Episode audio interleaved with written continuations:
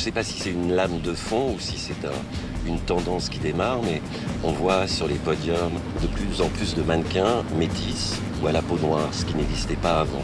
Oui, parce qu'il faut bien beaucoup de diversité pour euh, apporter un plus.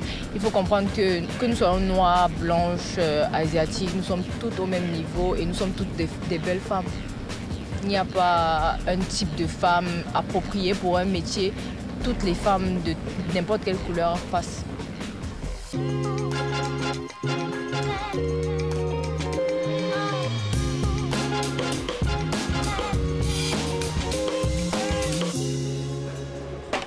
Lomé, Jacques Logo peut jubiler.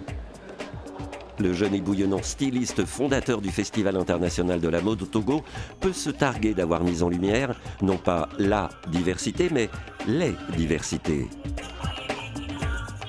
Alex et Kim sont mannequins.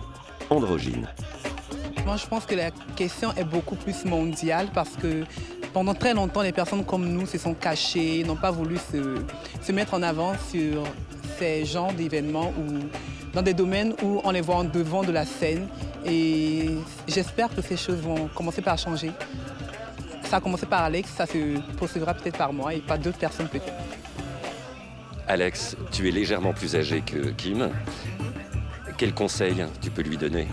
Bah, J'ai toujours dit à Kim de foncer, euh, de sortir de l'ombre et d'être lui-même à chaque fois partout où il est, que ce soit dans la vie de tous les jours ou sur un événement, qu'il soit toujours lui-même. C'est vrai que c'est difficile d'affronter chaque jour euh, un environnement hostile à la personne que nous sommes et à l'identité que nous présentons. Mais il faut vraiment persévérer à être qui on est parce qu'au fin de compte, ce qui compte, c'est d'être heureux et avec sa vie. Voilà, c'est ce qui est le plus important. Le regard des autres, ce qu'ils en pensent, c'est leur problème. Alex va alors revêtir une tenue masculine et Kim une tenue féminine. Je ferai le scandale du siècle, mais c'est pas grave. Le scandale du siècle, mais pourquoi? C'est pour blaguer. Là, je suis dans une collection de fauvettes qui me plaît énormément, qui s'est inspirée d'une histoire très forte de mariage à travers le monde. Je pense que je vais pouvoir représenter cette collection. Fauvette Nacto est une styliste qui adore faire bouger les lignes, célébrer des mariages dans toute leur diversité.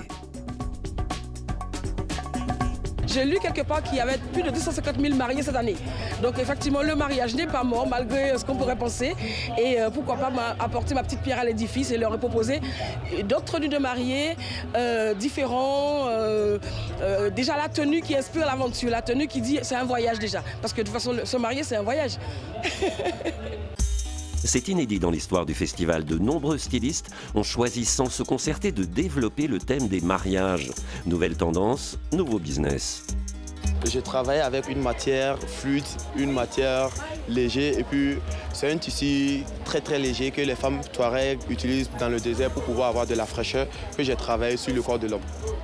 Pour pouvoir faire sortir le, corps, le côté féminin de l'homme parce que j'ai eu une conception que dans chaque homme, il y a une côté féminin que je vais refaire sortir à travers cette collection-ci.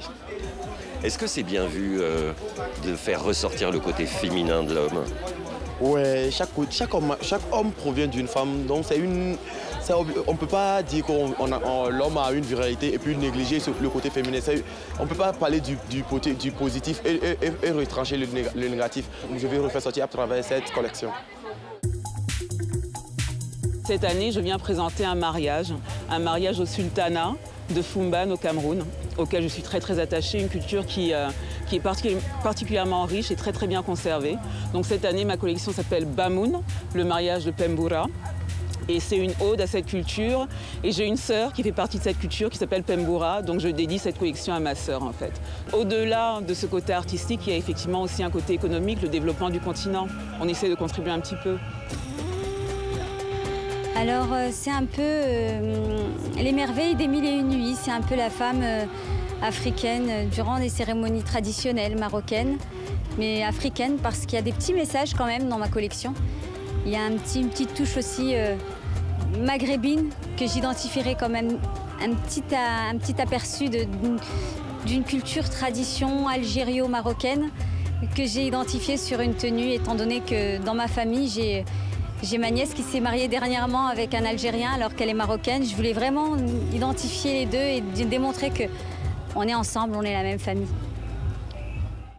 Cette famille de designers se retrouve sur un point, l'amour immodéré pour les savoir-faire, la virtuosité, l'ingéniosité. Quand j'étais jeune et que j'allais démarrer dans la mode, j'adorais les robes de Dior et de Balenciaga, surtout Dior. Et j'ai réalisé que créer une silhouette, c'est presque comme de l'ingénierie, mais avec les os, la façon dont les os sont agencés. Donc, j'ai délibérément appris à faire de la corsetterie et j'ai essayé de l'intégrer dans mes robes, parce que je veux que mes clientes soient au top, qu'elles aient confiance en elles, qu'elles se sentent jolies, élégantes dans mes robes et elles n'ont pas à s'inquiéter des sous-vêtements.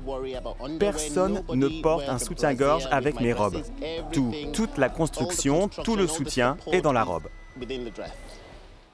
Le Festival international de la mode au Togo fête ses 10 ans.